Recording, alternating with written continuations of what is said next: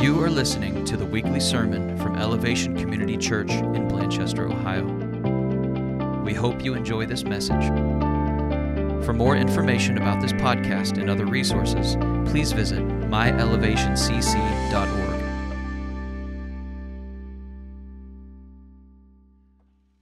My name is Joe Francis, and I am blessed to be one of your elders here at Elevation Community Church. Woo! So, this morning we're going to be reading from the book of Ephesians, chapter 6. So, if you will turn in your Bibles to chapter 6 or on your phone apps to chapter 6 of Ephesians, we're going to discuss our topic of God's church and our response. This is the conclusion of our series. Now, this topic and really this book is meant for the church, the local church and the universal church. And we can see how the local church truly benefits from God's incredible wisdom.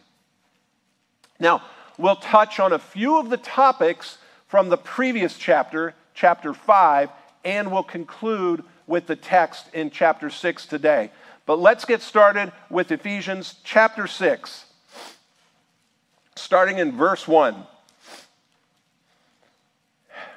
Children, obey your parents in the Lord, for this is right. Honor your father and mother. This is the first commandment with a promise that it may go well with you and that you may live long in the land. Fathers, do not provoke your children to anger, but bring them up in the, dis, dis, in the discipline and instruction of the Lord. Bondservants, obey your earthly masters with fear and trembling, with a sincere heart, as you would Christ, not by the way of eye service as people pleasers, but as bondservants of Christ, doing the will of God from the heart rendering service with a good will as to the Lord and not to man, knowing that whatever good anyone does, this he will receive back from the Lord, whether he is a bondservant or is free. Masters, do the same to them and stop your threatening, knowing that he who is both their master and yours is in heaven, and that there is no partiality with him. Finally, be strong in the Lord and in the strength of his might. Put on the whole armor of God, that you may be able to stand against the schemes of the devil. For we do not wrestle against flesh and blood, but against the rulers, against the authorities, against the cosmic powers over this present darkness, against the spiritual forces of evil in the heavenly places. Therefore, take up the whole armor of God, that you may be able to withstand in the evil day, and having done all, to stand firm. Stand, therefore, having fastened on the belt of truth, and having put on the breastplate of righteousness, and as shoes for your feet, having put on the readiness given by the gospel of peace. In all circumstances, Take up the shield of faith with which you can extinguish all the flaming darts of the evil one. And take the helmet of salvation and the sword of the Spirit, which is the word of God, praying at all times in the Spirit with all prayer and supplication. To that end, keep alert with all perseverance, making supplication for all the saints and also for me, that words may be given to me in opening my mouth boldly to proclaim the mystery of the gospel, for which I am an ambassador in chains, that I may declare it boldly as I ought to speak. So that you also may know how I am and what I am doing, Tychicus, the beloved brother and faithful minister in the Lord, will tell you everything. I have sent him to you for this very purpose, that you may know how we are and that he may encourage your hearts. Peace be to the brothers and love with faith, from God the Father and the Lord Jesus Christ.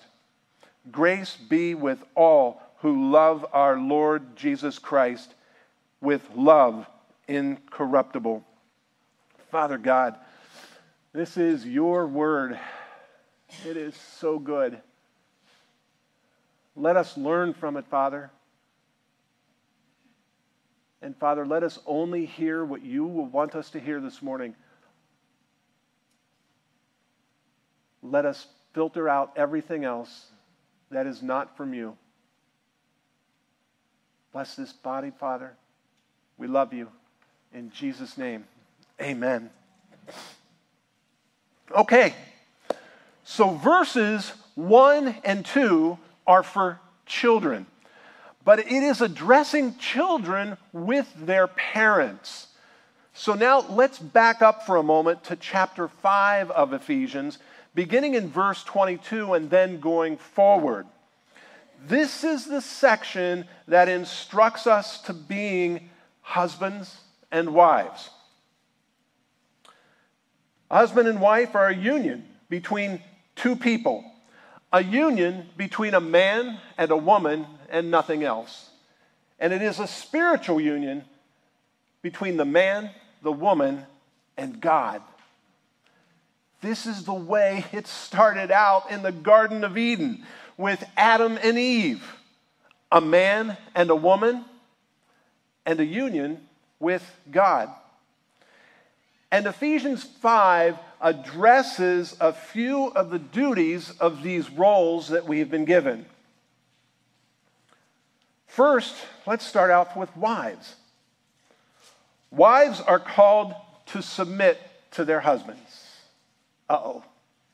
There's the S word. I said it. I said it, okay? But now, rather than me speaking about something which I will never experience, I'm going to rely on my wife's favorite author on this very topic, Elizabeth George. In her book titled A Woman After God's Own Heart, she says the Bible outlines four responsibilities for wives helping, submitting, respecting, and loving. About submission, she calls out this same topic is also addressed in Colossians 3, Titus 2, and 1 Peter 3. She states that wives are on assignment from God to submit to their husbands. That submission is something all Christians do for each other, as instructed by God. And this is part of His created order in the marriage relationship.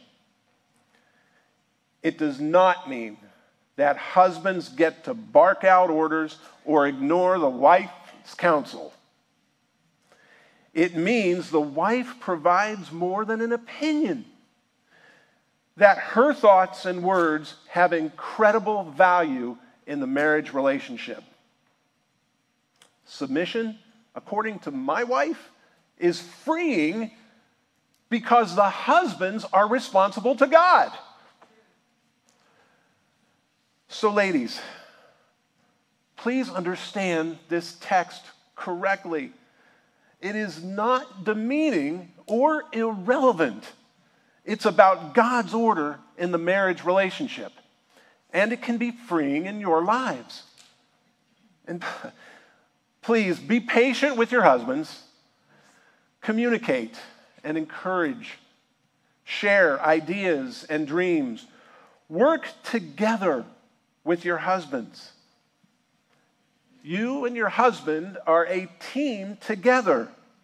As wives, you are highly valued and marriage simply would not have godly advantages without your godly participation. Husbands may be responsible to God in His order, but we're both in this together. We're both in this together. Okay, guys, did you hear it? We are responsible to God. We can spend a lot more time on the topic of wives, but let's now move on to the husbands. Husbands are called to love their wives. As Christ gave as Christ loved the church and gave himself up for her. Jesus is compassionate. He's understanding. He's a listener. He's a protector. He's a teacher. He is so much more for his church. Jesus did not demean, he did not ridicule, he did not beat into submission or degrade the church and neither should any husband with his wife. Guys, we're the spiritual leaders of our homes.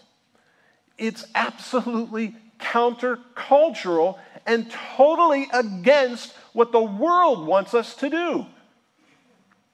But when you do it as God asks you to do it, it will be an incredible marriage and family that the world will be unable to match with any of their ideas or alternatives.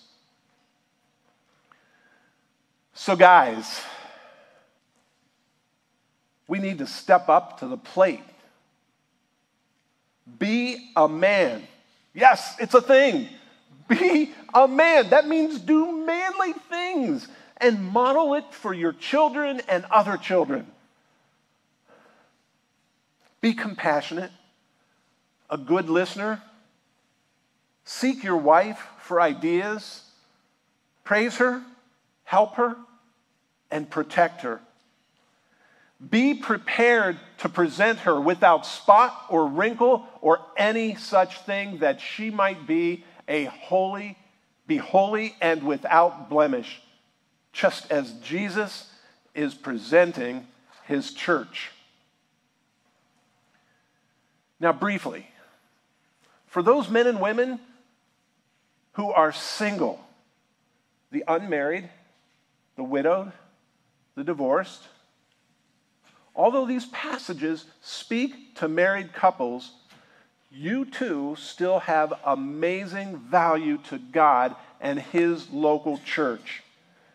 As Paul says in 1 Corinthians 7 17, only let each person lead the life that the Lord has assigned to him and to which God has called him. This is my rule in all the churches. So if you are married or if you're single, use the position that God has given you to God's glory. Marriage is good. The point of including this text about marriage when Paul is speaking to the church is to show God's creation has order. God is a God of order. Everything works better when it follows God's order. Pay attention here. We all have roles in the church, and in marriage, we also have roles. Now, which is why in chapter 6, he is addressing children who are to honor their parents. And then back to husbands as part of your responsibility. Do not provoke your children, which simply means do not make them angry, do not offend them, do not cause them to be enraged. But when we are all submitting to God, nobody should be provoking their children, husbands or wives. Husbands, you are responsible to God. Wives, you are responsible to your husbands. Children, you are responsible to your parents. There is not equality in these roles, meaning that everyone has identical responsibilities. Rather, these roles complement one another in God's perfect creation. And this is an example to the church. The elders are responsible to Jesus. The leaders are responsible to the elders. And the congregants are responsible to the leaders and the elders. This is perfect order in God's perfect creation. But thinking of our culture again, what does the world want us to do? The exact opposite of all of this, of course. So, according to the world, marriage should not be between one man and one woman. We should go into debt and spend our money on our personal pleasures. And I should always think of myself, my desires, and my happiness before anyone else. Of course not. Of course not. That's not how God wants it. This is the opposite of God's design. And the next verses that we read have also been used to justify something that is the opposite of God's design slavery. While it's easy to look at these verses about masters and slaves as employer employee relationships, we've got to address the elephant in the room. These verses were dynamite in 1860 United States, just before the Civil War. That is, some used these verses to say that Paul did not condemn slavery when he had the chance to do so. So, slavery, according to these verses, was okay.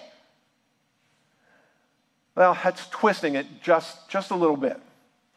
You see, as I've read in history, slavery during Paul's time in the Roman Empire was very, very different from slavery in the United States during the Civil War. In the United States during the Civil War, slavery was purely racial.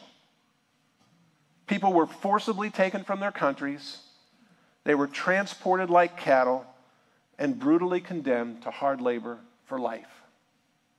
It's a sin that we've paid for many times over through the Civil War.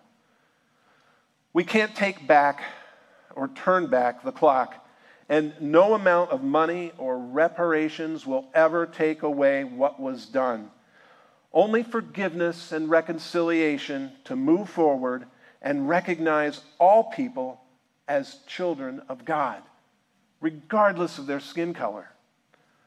This will give us healing through Jesus Christ. At Elevation Community Church, our skin color is a glorious reminder of how God created us, and people of every color are welcome to worship our Savior here. But in Paul's Roman Empire of the day, slavery was very, very different. It was not based on race. And people entered slavery through a number of ways, including force, but also through birth or even volunteering to improve their social or their economic status. You see, it's estimated that approximately one third of the Roman Empire were slaves. One third of the Roman Empire. That would be equivalent to about 115 million people in today's United States. 115 million. That's a lot of people. Slaves were managers of banks, they were heads of households, they were cooks, and they did all sorts of jobs. Yes, some of those jobs were awful and many provided livings for their entire family. It wasn't the best of societies and it wasn't the best of cultures. But oddly enough, there were opportunities built into the system for several. Part of that opportunity was buying a way out of slavery, buying freedom, saving money, and moving on and starting a new life. Paul was not endorsing slavery of the 1800s. And he didn't condemn it here, likely because the point of this text was not for social change, it was for heart change.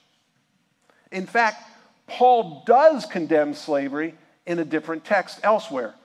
In 1 Timothy 1 8 through 11, we read, now we have known that the law is good. If one uses it lawfully, understanding this, that the law is not laid down for the just, but for the lawless and disobedient, and the ungodly and sinners, for the unholy and profane, for those who strike their fathers and mothers, for murderers, the sexually immoral, men who practice homosexuality, enslavers, there it is, liars, perjurers, and whatever else is contrary to sound doctrine, in accordance with the gospel of the glory of the blessed God with which I have been entrusted. You see, Paul does condemn brutal slavery among the list of other sinful behaviors. So now, as we look at Ephesians 6, verses 6 through 9, let us think of the topic as it was written for masters and for slaves. Slaves are to obey their masters as they would obey Christ. And masters are to stop their ungodly behavior towards their slaves and also act as Christ. These directives are mind blowing in the time of the day.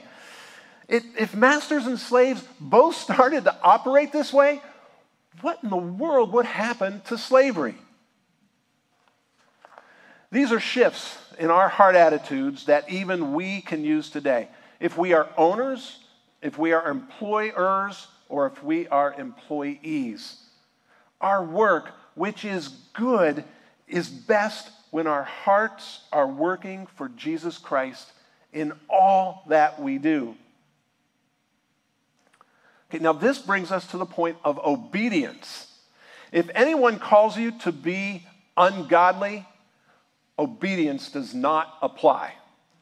Titus 2:11 and 12 says, "For the grace of God has appeared, bringing salvation for all people, training us to renounce ungodliness and worldly passions, and to live self-controlled, upright, and godly lives in the present age."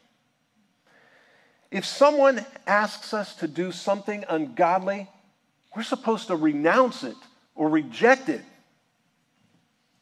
So we've got to remember those kinds of things.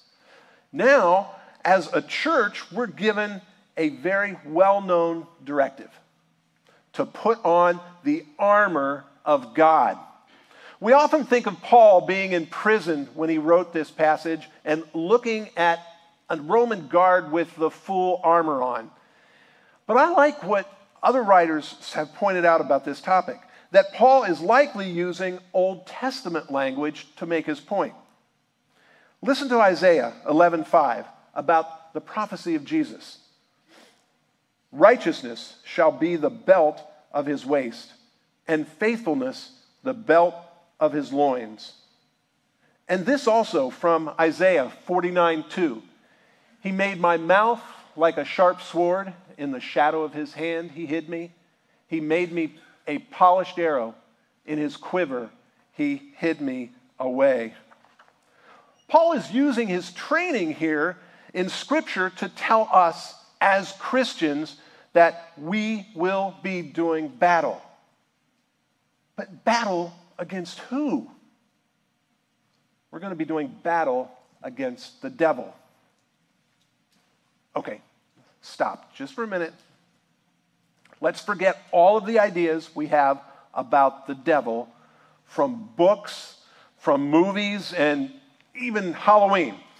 We're not talking about a physical creature hiding in the dark with a grotesque body and some handheld weapon. That is not what we're talking about. Nor is the devil an excuse for any of our own personal choices, as in, the devil made me do it. Remember that one on the shoulder, both sides? He didn't make you do it. But Satan and demons are very, very real. They have no physical body, they cannot read our minds, and they can only be in one place at a time. However, they masterfully trick us, they deceive us. They disguise their activities as light and they deceive the church. Now, we spent more than an hour and a half on this topic in our Going Deeper discussion group this past Monday. So there's a ton we can talk about here this morning, but we won't be able to cover it all. But let's know something about how we should do battle against Satan and demons. It's called spiritual warfare. Our armor of God is of God. And this is his armor. For he who is in you is greater than he who is in the world. Yes. Amen. Get an amen.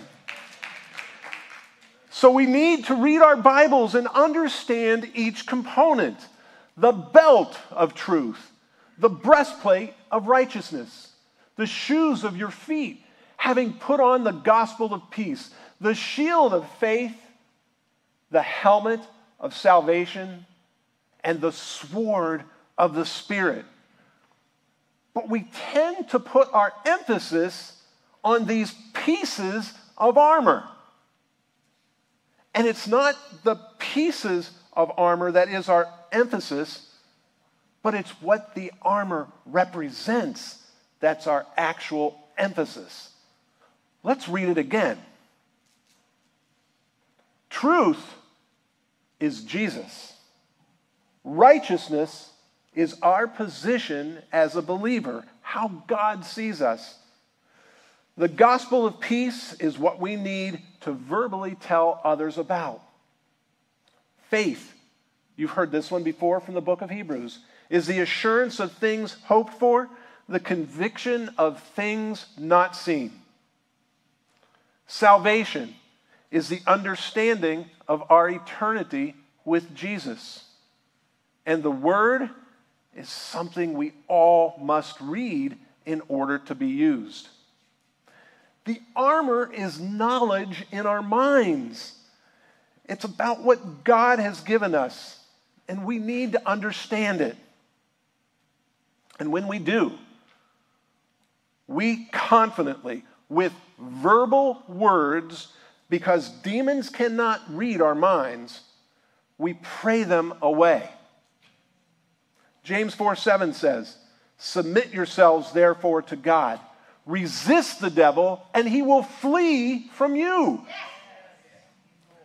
Spiritual warfare is not magic and it's not weird. It's real. Spiritual warfare is not frightening or scary, it's prayer. And spiritual warfare should not hold us back. It should advance the kingdom of God. So while all evil is not from Satan and demons, some can be. When you and maybe other believers have determined a need to rebuke evil in the confidence of the Holy Spirit, speak a word of Scripture, a word of Jesus and a command for the evil ones to depart and be gone. And don't give them a foothold to come back because our ungodly choices may be giving them an opportunity to come back into our lives. Okay. Now, for the church, Paul says in verse 18, to that end, keep alert with all perseverance, making supplication for all the saints. He brings it back to the church. You see, church family, Ephesians is for the church. It's for us and it's about us. This is what we are supposed to do as believers. And that's it. There's a little more in the chapter, but that's the thrust of it. And that's a lot. We have gone through a whole lot. We've come to the conclusion now of our series, God's Church, Our Response. This is a look at Ephesians and our church family. So, why did we even do this in the first place? Why did we choose the book of Ephesians? Why did we go through all of this for our church? First, we are transitioning our local church prayerfully into the church God calls us to be in Scripture, and we need to know what it looks like. Second, because we want to operate the church as God asks us to do. Now, the elders and all of us will be more involved in the day to day activities of Elevation Community Church. And we wanted us to understand this topic better. And lastly, we wanted to teach the pure Word of God and how we're supposed to be living as individuals in order to be the church. So I said a couple of weeks ago each of us in the church are a reflection of the church and of Jesus Christ. The church reflects us because we all are the church. But the reflection is not our objective. Our objective is to be more like Jesus Christ. And once we do that, we are reflecting Jesus Christ in the church from us naturally. So, you have now gone through six chapters of Ephesians. You've heard six sermons addressing ECC and the local church. And you should have six email summaries from the elders giving you more content to consider and pray about. Six chapters, six sermons, and six email summaries. Okay, we're talking about spiritual warfare. That is not the number 666. That's six and six and six. Don't be deceived. Okay, use these resources. Use these resources and read and reread your Bible always. There's no better resource. So we have covered so so much in the past couple of months. It probably feels like you drank scripture and all these teachings from a fire hose. We learned about being chosen, God's sovereignty and providence. Check. We've learned about being saved and why it's important. Check. We've learned about the mystery of God's faithful coming together as the church. Check. We've learned about imitating God from Dennis last week. Check. And we've learned about living and behaving as Christians. Check. Any one of these topics could be a sermon series in and of itself, and so many other topics from the book of Ephesians. But our focus here is about the church, God's universal church, and especially the local church here at ECC. I'd like to call back the band, please. Let's take a look at what God's church, our response, summarizes to be. God's church is made up of believers in Jesus Christ, expressed in the local church we call our church home. Our response as Christians believers in Jesus Christ. We should understand how we have been saved and why. These were the early chapters of Ephesians that we got into. Next, God's church consists of broken people made new with a new identity in Jesus Christ and filled with the Holy Spirit. When you become a Christian, you have a new identity. You are no longer associated with that old identity, although it still might be within you. Your personal behaviors of Christians should be more like Christ every day, and believers should reject the ways of the world and the lies of demons. God's church is meant to be a community of believers devoted to Jesus. Christians worship together, serve each other, and live life with each other seven days a week. Believers are to be participants in the local church. Okay, now if you're visiting with us today or watching online and you are looking for a church home, I pray that you will consider Elevation Community Church. Please talk with us and ask your questions. For those of you who have already been attending ECC and prayerfully call ECC your church home and your church family, I want to call your attention to this last line. Believers are to be, nope, the one before that. Believers are to be participants in the local church. If you have been convicted of the gospel that we are sinners and that we need a Savior, that Jesus died for our sins and is our Savior, and that we acknowledge this free gift from God, given to us out of His immense love, then we are Christians. Together, we are Christians. I pray this morning that all of us in the room are Christians. And if this is your first time that you thought about accepting this gift, please speak with us and we'll help you make more sense out of it. We are a church family. As Christians, we are participants in the local church. We are not spectators. And this means that everybody has a role. Everyone should be doing something to help out. Serving together creates friendships it identifies needs and it grows God's kingdom. It's this topic, discovering our roles and serving in our church, that we will focus on in our next series that will start in January, which we are calling God's Church Our Roles. Let's pray.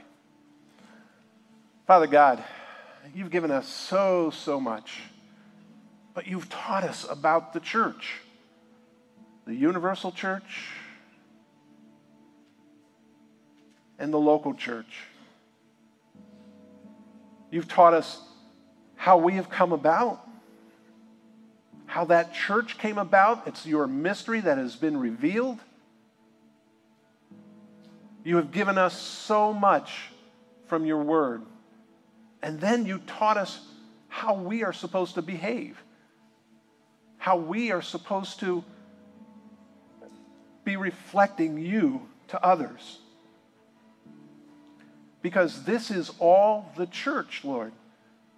This is how you want us to live and who you want us to be. Father, and then you taught us about the roles that we have as husbands and wives as children and what we do in the world, countering our culture, Father. You teach us about all of these things. Let us remember these things, Father. Let us ponder them. Let us live according to your ways as the local church. And God, let us grow spiritually together, work together on the church knowing that it's not just the few that are working in the church, God, it's all of us. We need everybody. So help us, Father. Bless this time, Father. Continue us in your word as a church family. We love you, Father, and thank you. In Jesus' name. And God's people said, Amen.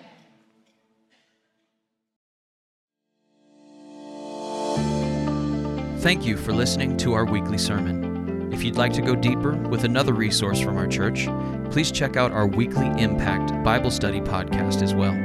Both of our podcasts are available on iTunes, Stitcher, and SoundCloud.